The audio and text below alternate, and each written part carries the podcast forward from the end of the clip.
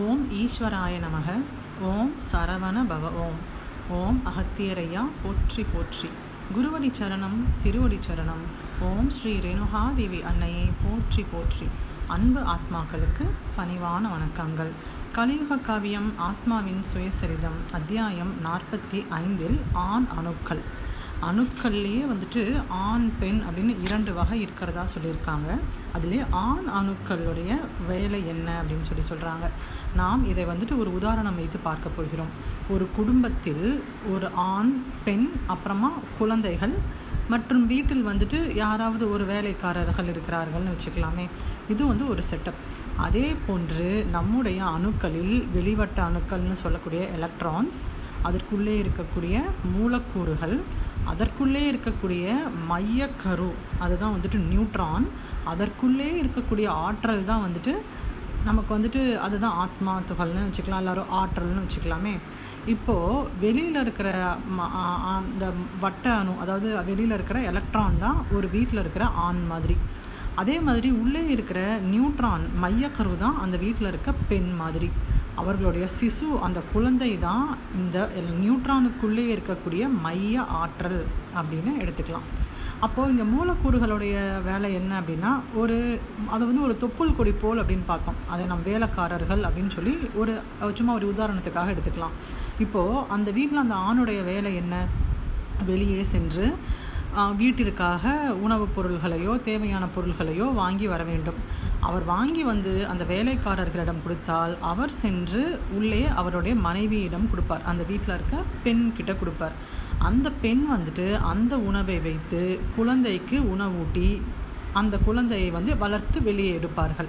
இதே போன்றுதான் நம்மளுடைய அணுக்குள்ளேயும் வெளியே இருக்கக்கூடிய அந்த எலக்ட்ரான் அப்படின்ற துணை அணுக்கள் உணவை தேடி மூலக்கூறின் வழியாக நடுவில் இருக்கக்கூடிய மையக்கருவுக்கு அனுப்புகிறது. மையக்கரு என்ன செய்கிறது என்றால் அதை வந்துட்டு வச்சு உள்ளே இருக்க மைய ஆற்றல்களை பிரித்தெடுக்கிறது. ஸோ இது ரெண்டையும் நம்ம சைமல்டேனியஸாக பார்த்தோம் அப்படின்னா ஒரு ஆட்டமுடைய வேலை என்ன? ஒரு அணுவுடைய வேலை என்ன அப்படிங்கிறத மிக எளிமையாக நம்மளால் புரிந்து கொள்ள முடியும். இதில் வந்துட்டு மூலக்கூறுகளுடைய வேலை என்னன்னா இப்போ ஆண் அணு வந்துட்டு இப்போ ஆண் வந்துட்டு வெளியே இருந்து ஏதாவது பொருள் வாங்கிட்டு வந்து சமைக்கிறதுக்காக கொடுக்குறாருன்னா பெண் வந்துட்டு அதை வேலைக்காரர்களிடமிருந்து வாங்கி இந்த உணவு சரியில்லை அதை போய் திருப்பி அவங்ககிட்டயே கொடுத்துட்டுன்னு திருப்பி கொடுக்கறதுக்கும் வாய்ப்பு இருக்குது அதே போன்றே நம்முடைய அணுவிற்குள்ளும் இந்த வேலை நடக்குமாம். உள்ளே இருக்கக்கூடிய நியூட்ரானை முடிவு செய்யும் இது நல்ல உணவா இல்லையா என்று. இது நல்ல உணவு இல்லை என்றால் அதே மூலக்கூறுகளின் வழியாக அந்த உணவை வெளியே இருக்கக்கூடிய எலக்ட்ரான்னு சொல்லக்கூடிய அந்த வெளிவட்ட அணுக்களுக்கே அனுப்பிடும் அப்படிங்கிறாங்க. ஸோ இதுதான் வந்துட்டு ஆண் அணுக்களுடைய வேலை அப்படின்னு சொல்ல வராங்க. இப்போது நான் முன்பே பார்த்தது போல் ஒவ்வொரு வட்டங்களுக்கும் ஒவ்வொரு தெய்வங்கள் வந்துட்டு அந்தந்த வட்டத்தை வந்துட்டு ஆள்கிறார்கள் அப்படின்னு பார்த்துருக்கோம். அப்போது தெய்வங்கள் மட்டுமல்ல தெய்வங்களுடன் சேர்ந்து உபதெய்வங்கள் அதற்கு கீழ் காவல் தெய்வங்கள் பரிவார தெய்வங்கள்னு பல வகையான தெய்வங்கள் வந்துட்டு ஒவ்வொரு வட்டத்தையுமே ஆட்சி செய்கிறாங்க அப்போ இந்த தெய்வங்கள்லாம் யார் அப்படின்னு நம்ம பார்த்தோம் அப்படின்னா இதற்கு முன்னாள் யுகங்களில் வாழ்ந்த மானுடர்களே தெய்வ நிலை அடைந்து அவர்கள் தெய்வமானார்கள் அப்படின்ற ஒரு தகவல் சொல்லப்பட்டிருக்கு. இந்த கலிவட்டத்தில் பார்த்தோம்னா நிறைய உபதெய்வங்கள். ஒவ்வொரு வீட்டுக்கும் குலதெய்வம் இருக்கும் ஒவ்வொரு ஊருக்கும் ஒரு தெய்வம் இருக்கும் ஒவ்வொரு தெருவுக்கும் ஒரு தெய்வம் இருக்கும். எல்லாத்துக்குமே வேறு வேறு பெயர்கள் இருக்கும். எதுக்காக இவ்வளோ தெய்வங்கள் வந்துட்டு வணங்குகிறார்கள் என்றால் கலியுகத்தில் அதிகப்படியான வட்டங்கள் அதிக அணுக்கள் இருப்பதனால் அத்தனை அணுக்களையும் ஆட்சி செய்வதற்கு பலவிதமான தெய்வங்கள் படைக்கப்பட்டனர். அதனாலேயே நிறைய தெய்வங்களை வழிபடுறோம் அப்படிங்கிறாங்க. இல்லை இன்னொரு தகவல் என்ன சொல்கிறாங்கன்னா இந்த கலியுகத்தில் மட்டும்தான் நாம் தெய்வங்களை மிக உயர்வாக வைத்து ரொம்ப பெரிய இடத்தில் வைத்து நாம் அவர்களை கொண்டாடுகிறோம்.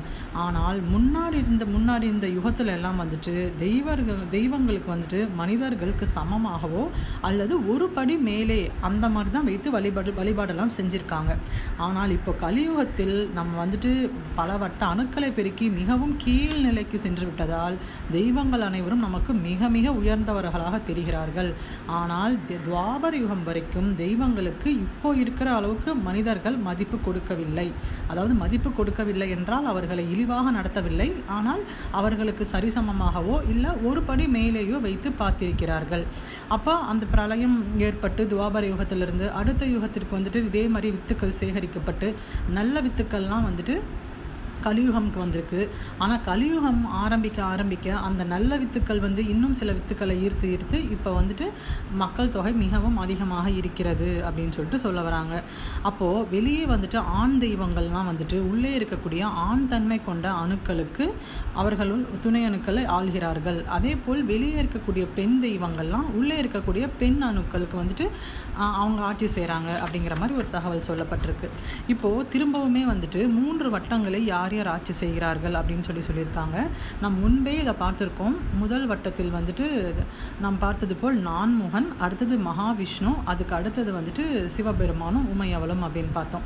இப்போது இந்த வட்ட அணுக்களை வந்துட்டு நாம் இன்னும் கொஞ்சம் நல்ல விதமாக புரிஞ்சுக்கிறதுக்காக ஒரு சின்ன உதாரணம் பார்க்கலாம். இதில் நான் வந்துட்டு ஒரு ஃபோட்டோ வந்துட்டு அட்டாச் பண்ணியிருக்கேன். அந்த ஃபோட்டோ பார்த்திங்கன்னா வெண்டிங் மிஷின் அப்படின்னு வந்துட்டு நம்ம சொல்லுவோம். இந்த வெண்டிங் மிஷின் வந்து ஏர்போர்ட்டில் இருக்கும். சில ஃபாரினில் நிறைய ஊர்களில் இருக்கும். பட் நம்ம ஊரை பொறுத்த வரைக்கும் ஏர்போர்ட்டில் இருக்கும். சும்மா பெரிய பெரிய ஹோட்டல்ஸில் அந்த மாதிரி இருக்கும். இந்த வெண்டிங் மிஷினுக்குள்ளே ஒவ்வொரு ரேக் இருக்கும். எல்லா ரேக்லேயுமே வந்துட்டு பார்த்திங்கன்னா ஈட்டபிள்ஸ் சாப்பிடக்கூடிய விஷயங்கள் வச்சுருப்பாங்க. அப்புறம் கீழே வந்துட்டு ஒரு இடத்துல வந்துட்டு ஒரு ஓகே சைடில் வந்துட்டு அதுக்கு வந்துட்டு பவர் பட்டன் இருக்கும். அப்புறமா நம்ம காசு வந்துட்டு அதில் போட்டோம் அப்படின்னா போட்டுட்டு என்ன நம்பர் வேணும்னு அதை கிளிக் பண்ணோம் அப்படின்னா கீழே கடைசியில் வந்துட்டு நமக்கு வேணுன்ற அந்த உணவுப் பொருளோ இல்லை குளிர்பானமோ வந்துட்டு வெளியில் விழும். இந்த வெண்டிங் மிஷின் நம்ம எல்லாருக்குமே தெரியும். இப்போது நம்ம நம்மளுடைய வட்ட அணுக்களை இதோட கம்பேர் பண்ணி பார்க்கலாமே. அப்போ ஒன்பது வகையான வட்டங்களில் இந்த மாதிரி ஒன்பது ரேக் இருக்குது அப்படின்னு வச்சுக்கலாம். அப்போது முதல் வட்டத்தில் வந்துட்டு நல்ல அணுக்களும் இருக்குது தீய அணுக்களும் இருக்குது அப்படிங்கிற மாதிரி நல்ல உணவுப் பொருளும் அந்த வெண்டிங் மிஷினில் இருக்கும் தீய உணவுப் பொருளும் வெண்டிங் மிஷினில் இருக்கும். நாம் அங்கே போய் நம்ம எது வேணும்னு நம்ம சூஸ் பண்ணுறோமோ அதுதான் நமக்கு வெளியில் வந்து விழும். அப்போது நம்ம போய் சூஸ் பண்ணுறது எதை பொறுத்து இருக்குது அப்படின்னா நம்மளுடைய பாவ புண்ணியங்களை பொறுத்து இருக்குது நாம் நல்ல கர்மங்களை செய்து நல்ல புண்ணியங்களை வைத்திருந்தோமானால் நம்மளால் அங்கே போய் நல்ல பொருளை வந்து ஈர்க்க முடியும். இல்லை நிறைய பாவங்கள் இருக்குன்னா நம்மளால் அதில் இருக்கக்கூடிய கெட்ட விஷயங்களை மட்டும்தான் ஈர்க்க முடியும். இப்போ நான் வந்துட்டு நல்ல புண்ணியம் வச்சுருக்கேன். அப்போ நான் போய் அங்கே கிளிக் பண்ணி எனக்கு ஒரு ஆப்பிள் வேணும். ஒரு உதாரணத்திற்கு அங்கே ஃப்ரூட்ஸ் இருக்குன்னு வச்சுக்கலாம். நான் ஆப்பிள் வேணும்னு நான் போய் கிளிக் பண்ணுறேன்னா கீழே வந்துட்டு எனக்கு ஆப்பிள் வந்து விழும். ஸோ அந்த ஆப்பிள் வந்துட்டு வெளியே வந்து அதை சாப்பிடும்போது எனக்கு சத்தா மாதிரி எனக்கு அது நல்லது செய்யுது. இதே மாதிரியே ஒவ்வொரு அணுவுக்கு உள்ளே இருக்கக்கூடிய ஆற்றலும் பிரிபட்டு வந்து நமக்கு நல்லதை செய்வது போன்று இந்த பொருள் நாம் சாப்பிடும் பொழுது நமக்கு நல்லதை செய்யுது. இது மாதிரி நம்ம ஒரு இமேஜினேஷனை வச்சுக்கலாம். இப்போது அந்த வெண்டிங் மிஷின் தான் வந்துட்டு ஒன்பது வட்ட அணுக்கள் நம்ம மூளையில் இருக்குது அப்படின்னு வச்சுக்கலாமே. ஆனால் இப்போ வந்துட்டு நம்ம பார்க்குற மாதிரி ஒவ்வொரு வட்டங்களுக்கும் ஒவ்வொரு தெய்வங்கள் ஆட்சி செய்கிறார்கள் அப்படின்னு சொல்லி கொடுத்துருக்காங்க. அப்போது அந்த வெண்டிங் மிஷின் பார்த்திங்கன்னா அதுக்கு தேவையான முதல் விஷயம் பவர் சப்ளை பவர் சப்ளை இல்லைன்னா எந்த வெண்டிங் மிஷினுமே வேலையே செய்யாது. அப்போ நம்ம என்ன வச்சுக்கலாம்? நம்மளுடைய உயர் ஆற்றல்கள் தான் அந்த பவர் சப்ளை அவங்க பவர் சப்ளை கொடுக்கறதுக்கு நமக்குள்ளேயே தான் வந்து உட்காரணும்னு அவசியம் கிடையாது. அவங்களால எங்கேருந்து வேணால் அந்த பவர் சப்ளை கொடுக்க முடியும். அதுக்கப்புறம் பவர் சப்ளை அவங்க கொடுத்துட்டாங்க அப்படின்னா ஒவ்வொரு வட்டத்துலேயும் பார்த்திங்கன்னா அதை ஹோல்டு பண்ணி ஒரு ஸ்டாண்ட் இருக்கும். அப்புறமா அதை வந்துட்டு கரெக்டாக அடுக்கி வைக்கிறதுக்கு ஒரு இடம் இருக்கும். இதெல்லாம் நம்ம உபதெய்வங்கள்னு வச்சுக்கலாமே. ஏன்னா பவர் சப்ளை மட்டும் பத்தாது. இது இதுவும் சேர்ந்து தான் அது ஒரு மிஷினாக மாறுது. அப்போது ஒரு பவர் சப்ளை அப்படிங்கிறது உயர் ஆற்றல் காந்த ஆற்றல் வெப்ப ஆற்றல்னு வச்சுக்கலாம். ஈசன் அப்படின்னு. அந்த மாதிரி ஒரு உயர் ஆற்றல் அவர்களுடைய ஆற்றல்களை வந்து கொடுத்து அப்புறம் நமக்கு வந்துட்டு சில உபதெய்வங்கள் ரிஷிமார்கள் அவர்களோட உதவியெல்லாம் சேர்ந்து சேர்ந்து நம்மளுடைய பாவ புண்ணியமும் சேர்ந்து கடைசியில் நமக்கு கிடைக்கக்கூடிய விஷயம்தான் நமக்கு தேவையான விஷயம். இப்படின்ற ஒரு கான்செப்ட் வச்சு பார்த்தோம்னா நமக்கு வட்ட அணுக்கள் வந்துட்டு ஈஸியாக வந்துட்டு நம்மளால் ஏற்றுக்க முடியும். இல்லைனா வந்துட்டு மூன்றாம் வட்டத்தை இவர்கள் ஆட்சி செய்கிறார்கள் என்றால் எல்லாருடைய சிரசுக்குள்ளும் வந்து ஆட்சி செய்வார்களான்னு ஒரு கொஸ்டின் வரும். இல்லை எங்கேருந்து அவர்கள் ஆட்சி செய்கிறார்கள் அப்படின்ற மாதிரி ஒரு கேள்வி வரும். இப்போ நம்ம இந்த வெண்டிங் மிஷின் கான்செப்ட் வச்சு நம்ம புரிஞ்சுக்கும் போது இந்த பவர் சப்ளை பவர் சப்ளை தான். அந்த பவர் சப்ளை எங்கேருந்து இப்போ நமக்கே வந்துட்டு அந்த வெண்டிங் மிஷினுக்கு எங்கேருந்து பவர் சப்ளை அவங்க கொடுத்துருக்காங்கன்னு தெரியாது. அது எங்கே எங்கேயோ டிரான்ஸ்ஃபார்மரில் போய் கனெக்ட் ஆகி அப்புறமா அங்கேருந்து எங்கேயாவது போய் கனெக்ட் ஆகி பவர் ஸ்டேஷன்னு எங்கேயாவது போகும். அதே போன்று இதுவும் ஈசன் அப்படிங்கிற முதல் முதல் ஒரு பவர் ஸ்டேஷன்லேருந்து அங்கேருந்து ஒரு சப்ஸ்டேஷன் வந்து அது தெய்வங்கள் மூலயமா அங்கேருந்து வேறு இடத்து மூலயமா வந்து கடைசியில் நம்ம வட்ட அணுக்களில் வந்து சேருது அப்படின்னு ஒரு சின்ன உதாரணம் வச்சு நம்ம புரிஞ்சுக்கலாம் இதை. ஓகே இப்போ இன்னொரு கேள்வி என்னென்னா அந்த வெண்டிங் மிஷின் என்ன ஜாதி? அது ஹிந்துவா? இல்லை நாம் வந்துட்டு ஹிந்துக்களுக்கு மட்டும்தான் அந்த வெண்டிங் மிஷினான கிடையாது.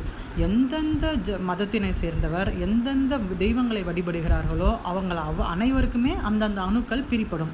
இப்போது நாம் வந்துட்டு மகாவிஷ்ணு வந்து இரண்டாம் வட்டம்னு சொல்கிறோம் அவர்கள் பொதுவாக பவர் சப்ளை கொடுக்குறவங்க தான். அவங்க எந்த ஜாதிக்காரங்க வந்துட்டு நல்ல கர்மாவை வச்சு என்ன கேட்குறாங்கன்றதெல்லாம் அவங்க யாருக்குமே தெரியாது.